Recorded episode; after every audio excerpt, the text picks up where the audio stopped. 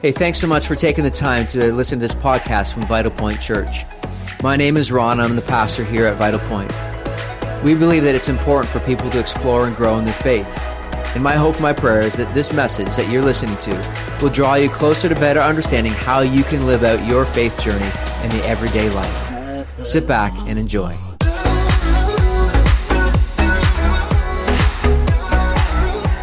Good morning and uh, welcome to Vital Point. It's good to see each of you here today. My name is Ron, and I'm the lead pastor here at Vital Point Church. And as Amy mentioned earlier, uh, we are a multi site church, and we have services going on right now in Clinton and, and Exeter. And uh, we're going to be launching uh, soon in the near future our fourth site in Forest. Uh, before I jump into the content, I would like to reread the section that Amy read for us at the beginning of the service, but I'm going to extend it a little bit. I'm going to read a little bit more of that section for us. Matthew chapter 28, it says, Now after the Sabbath, toward the dawn of the first day of the week, Mary Magdalene and the other Mary went to see the tomb. And behold, there was a great earthquake, for an angel of the Lord descended from heaven and came and rolled back the stone and sat on it. His appearance was like lightning, and his clothing white as snow. And for fear of him, the guards trembled and became like dead men. But the angel said to the women, Do not be afraid, for I know that you seek Jesus who is crucified. He is not here, for he is for he has risen. And he said, Come, see the place where he lay. Then go quickly and tell his disciples that he has risen from the dead, and behold, he is going before you to Galilee. There you will see him. See, I have told you. So they departed quickly from the tomb with fear and great joy and ran to tell his disciples. And behold, Jesus met them and said, Greetings. And they came up and, and took his hold of his feet and worshipped him.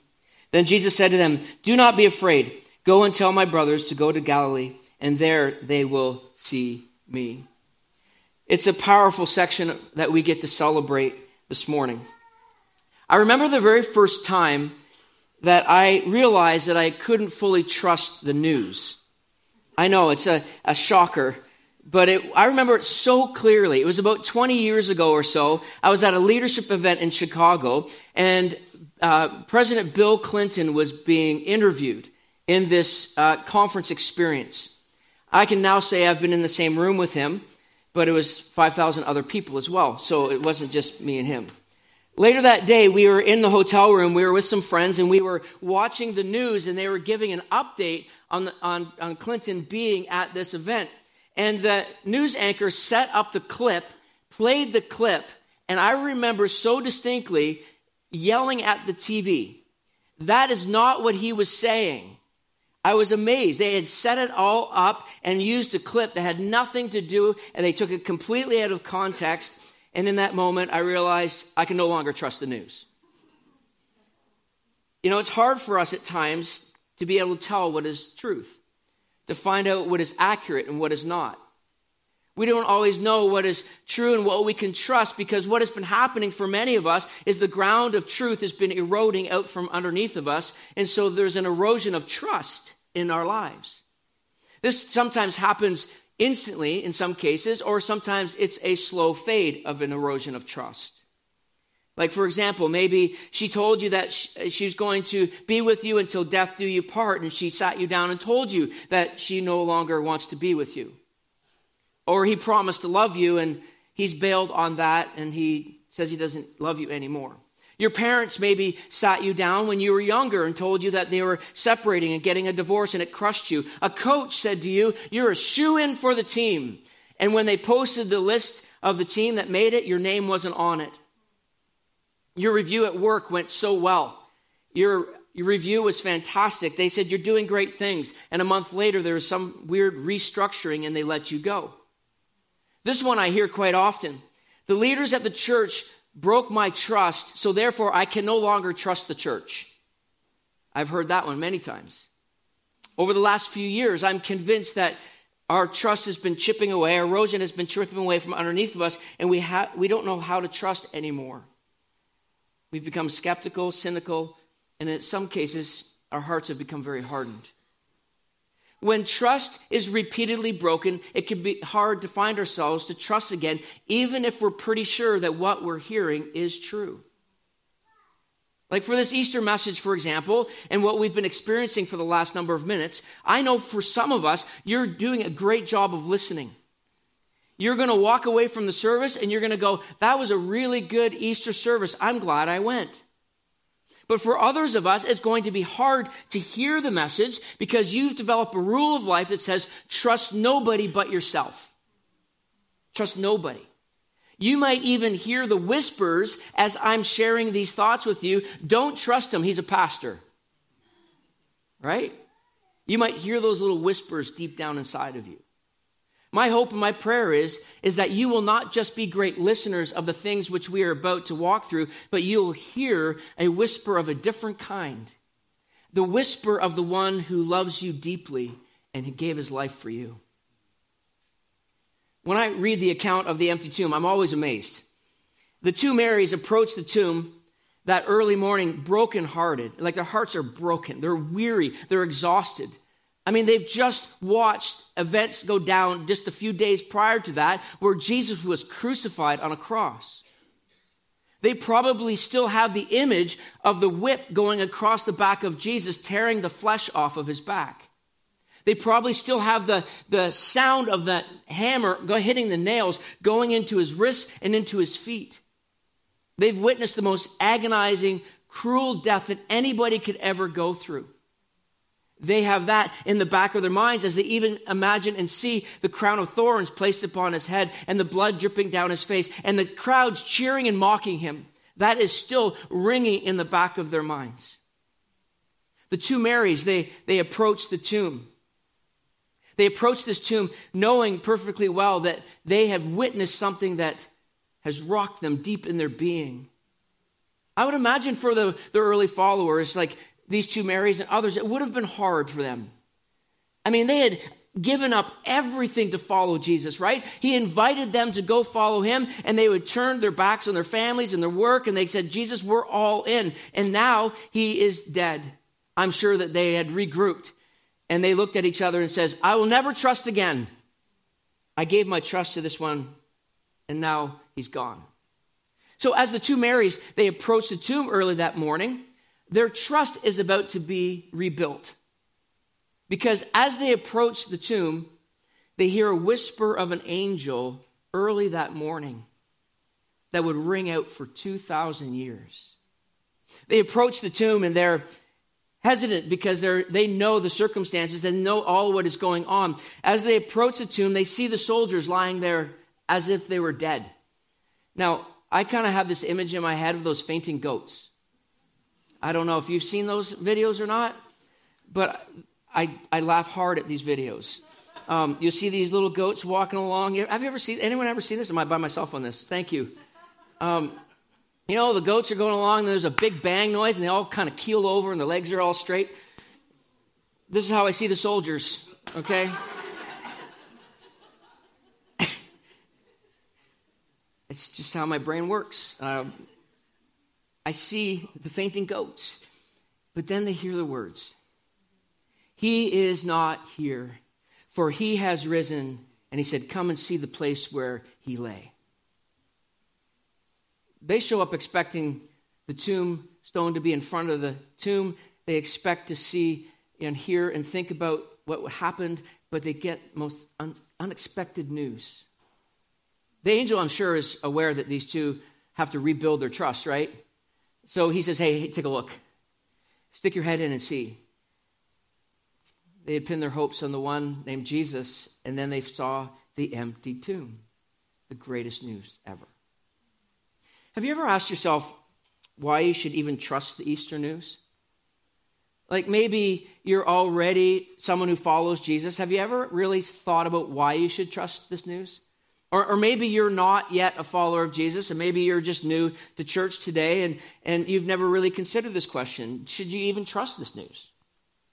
And what I mean by trust is not simply just the intellectual knowledge of this might being true, but I'm talking about trusting in a way that you put your faith in the person of Jesus Christ as you did when you sat in that chair. You put faith in that chair that it was going to hold you. That is the trust that I'm talking about, that you can sit back in this truth. See, I think it's an important question to ask ourselves this Easter. Because I don't want you to kind of do a blind leap of faith into something that may not be true. I don't want us to kind of enter into this just blindly saying, okay, I'm in. No, there is things that we need to examine and talk about to help ourselves begin to lean into and fully trust that this can be true. So let's jump in. Let's talk about this for a few minutes as to why you should trust in Jesus. First thing you need to know is embrace yourself. I don't know why I said that. I just wrote it here, I guess. Brace yourself. Jesus said it was going to happen. Look earlier in, in, Matthew 17. As they were gathering in Galilee, Jesus said to them, The Son of Man is about to be delivered into the hands of men, and they will kill him, and, they, and he will be raised on the third day. And they were greatly distressed. I love this. I love this moment as Jesus is with his disciples, as he is teaching, as he is leading them, he sits them down and he says, Listen, you need to understand the Son of Man, me, I, I'm going to be delivered into the hands of men and they're going to kill me and I'm going to be raised on the third day. And the last time I checked, he's the only one who's ever predicted his death and resurrection and pulled it off. You can Google it if you want. I mean, the reality of this truth that Jesus actually predicts this and pulls it off is evidence enough that Jesus is not just some other religious figurehead, he is God in the flesh. There's this writer of the New Testament named John, and he wrote this thing called Gospel of John. John chapter 1, he starts right at the very beginning. He says, In the beginning was the Word, and the Word was with God, and the Word was God. The word for Jesus, the word here is Jesus. It's grounding us in this truth that he was just not some religious fanatic. He was not just some great teacher or storyteller. He was literally God in the flesh. Because in verse 14 of the same section in John 1, it says, And the word became flesh and dwelt among us, and we have seen his glory, glory as of the one and only Son of the Father, full of grace and truth. Now, we got to loop back to Christmas, because some of you haven't been here since then. I'm just having fun with you, okay? I love that you come at Christmas and Easter. It's great.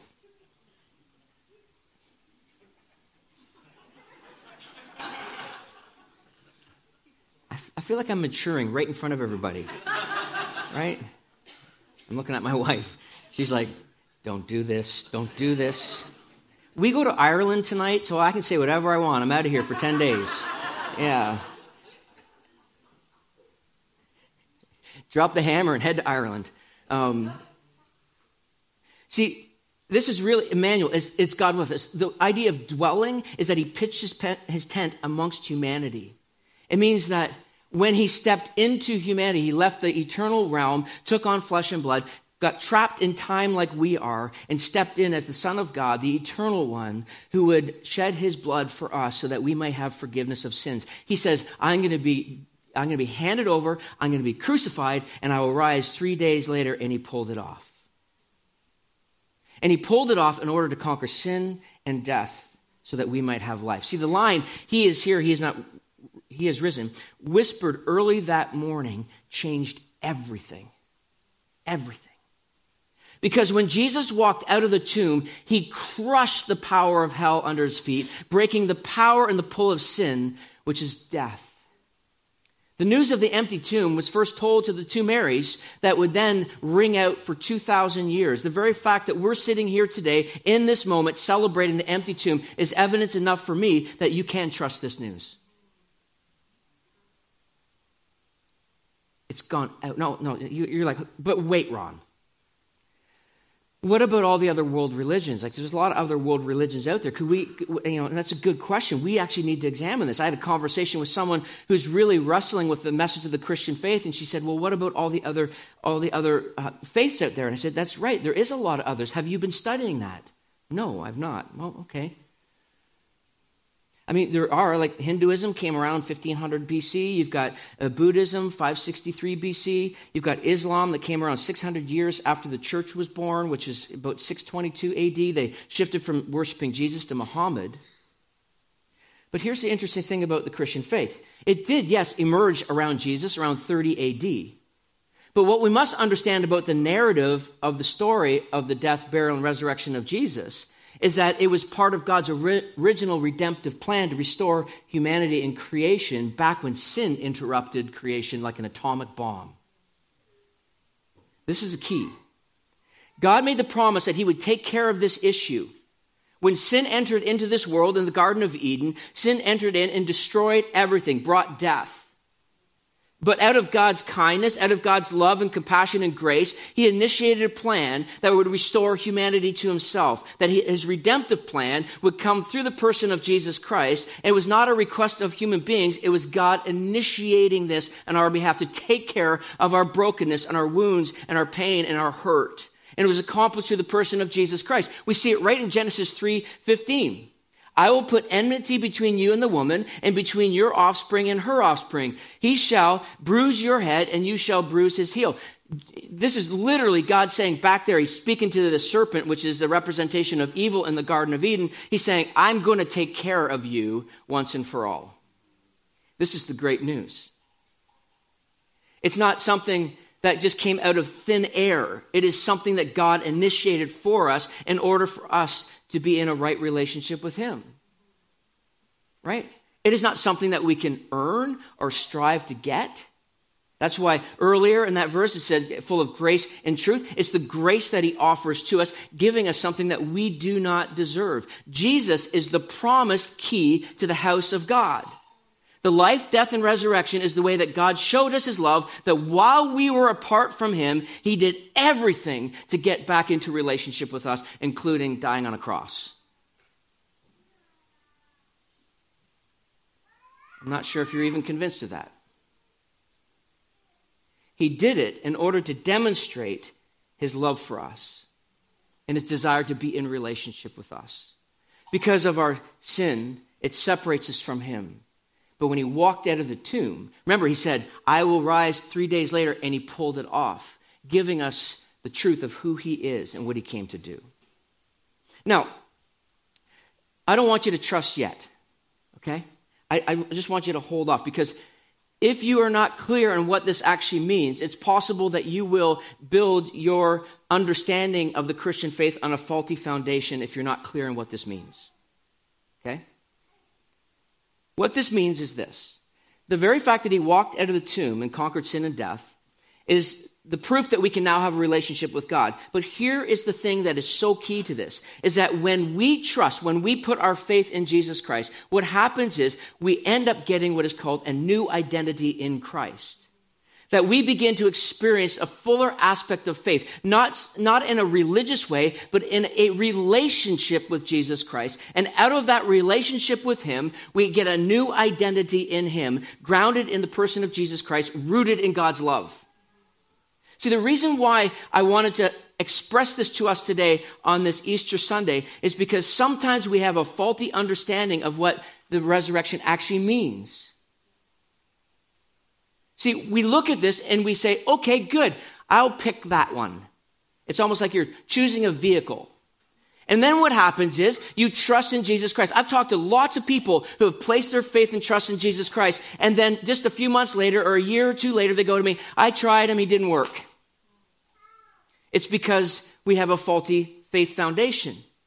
See, the reality of this is that our identity is found in Jesus Christ and our identity is perfect in him. Look at what the Bible says here in 2 Corinthians 5 17. It says, Therefore, if anyone is in Christ, he is a new creation. The old has passed away. Behold, the new has come. So when we put our faith in Jesus Christ, we become new creations in him, new creatures in Christ. This is such a powerful truth that he resides in us. And this means that the Spirit of God brings us to life. Like, I wanted you to think about this. When Jesus was lying in the tomb, he had, he had died, and they placed him in the tomb, he would have had to have taken his first, first breath. And that first breath came through the power of the Holy Spirit. When someone by faith trusts in Jesus, there is this spiritual experience where we are what is called reborn and this new identity becomes ours. You don't get to choose your identity. No one tells you what your identity is. It is found in Jesus Christ. If anyone is in Christ, they're new creation. Ah, but here's the problem. Here's the problem our spirit is reborn and perfect in Christ, but our souls are a little bit messy, right? A little bit messy. There's a lot of pain in there, there's hurt in there, there's abuse in there, there's mistrust in there, and we carry all this stuff. But what we must understand in our identity in the verses in Christ means this that yes, our past is our past, but our past no longer defines our future. It's our future in Christ that we're drawn towards, and that image of Jesus Christ is what we move towards. So therefore, we are in transformation in relationship to Jesus Christ. But the great news is this. It's not in our own power. It is the same power that brought Jesus back to life, and he walked out of that tomb. It's ours. See, if you have a faulty foundation, am I being chirped?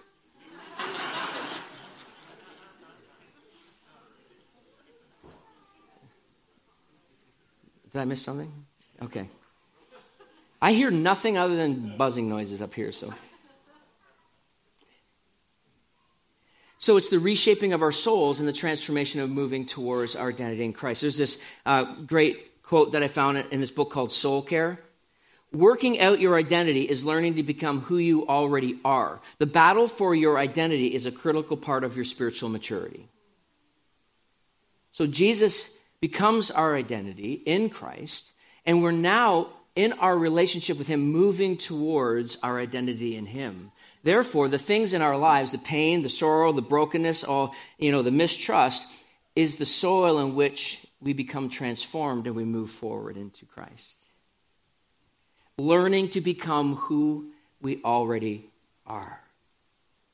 It's the transformational process. So, can you trust the news? Can you trust the news? Can you trust that the tomb is empty? Can you trust that Jesus walked out of that tomb some 2,000 years ago? I would say, yes, you can. Yes, you can. And not just because of the intellectual knowledge of it, but I believe that you can because I have personally experienced this and I have watched literally hundreds of people embrace this news as well, if not thousands. You can trust it. You can have your trust rebuilt. The two Marys, when they decided for themselves to look into the tomb and then to turn and to walk away, they walked away with their trust being rebuilt. But it wasn't until they encountered Jesus that they fell at his feet and worshiped him.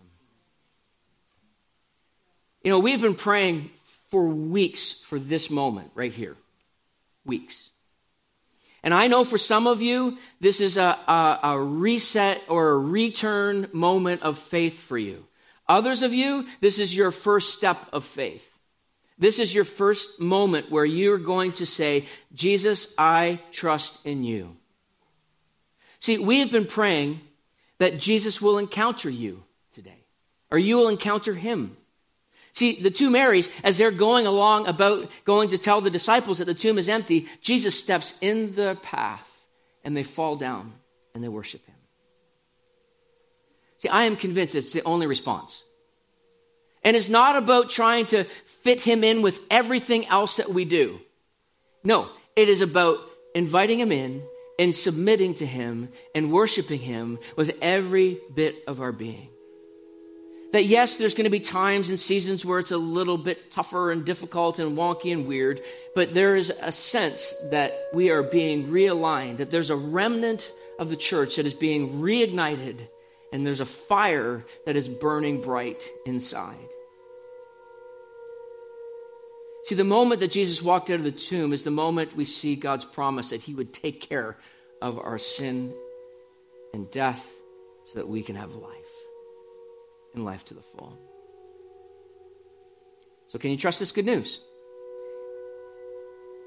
I think you can trust it because Jesus was willing to pay it all for us. He gave of his body, he gave of his blood, and he was buried, and three days rose again. So, by faith, we can say, Jesus, I put my faith and trust in you.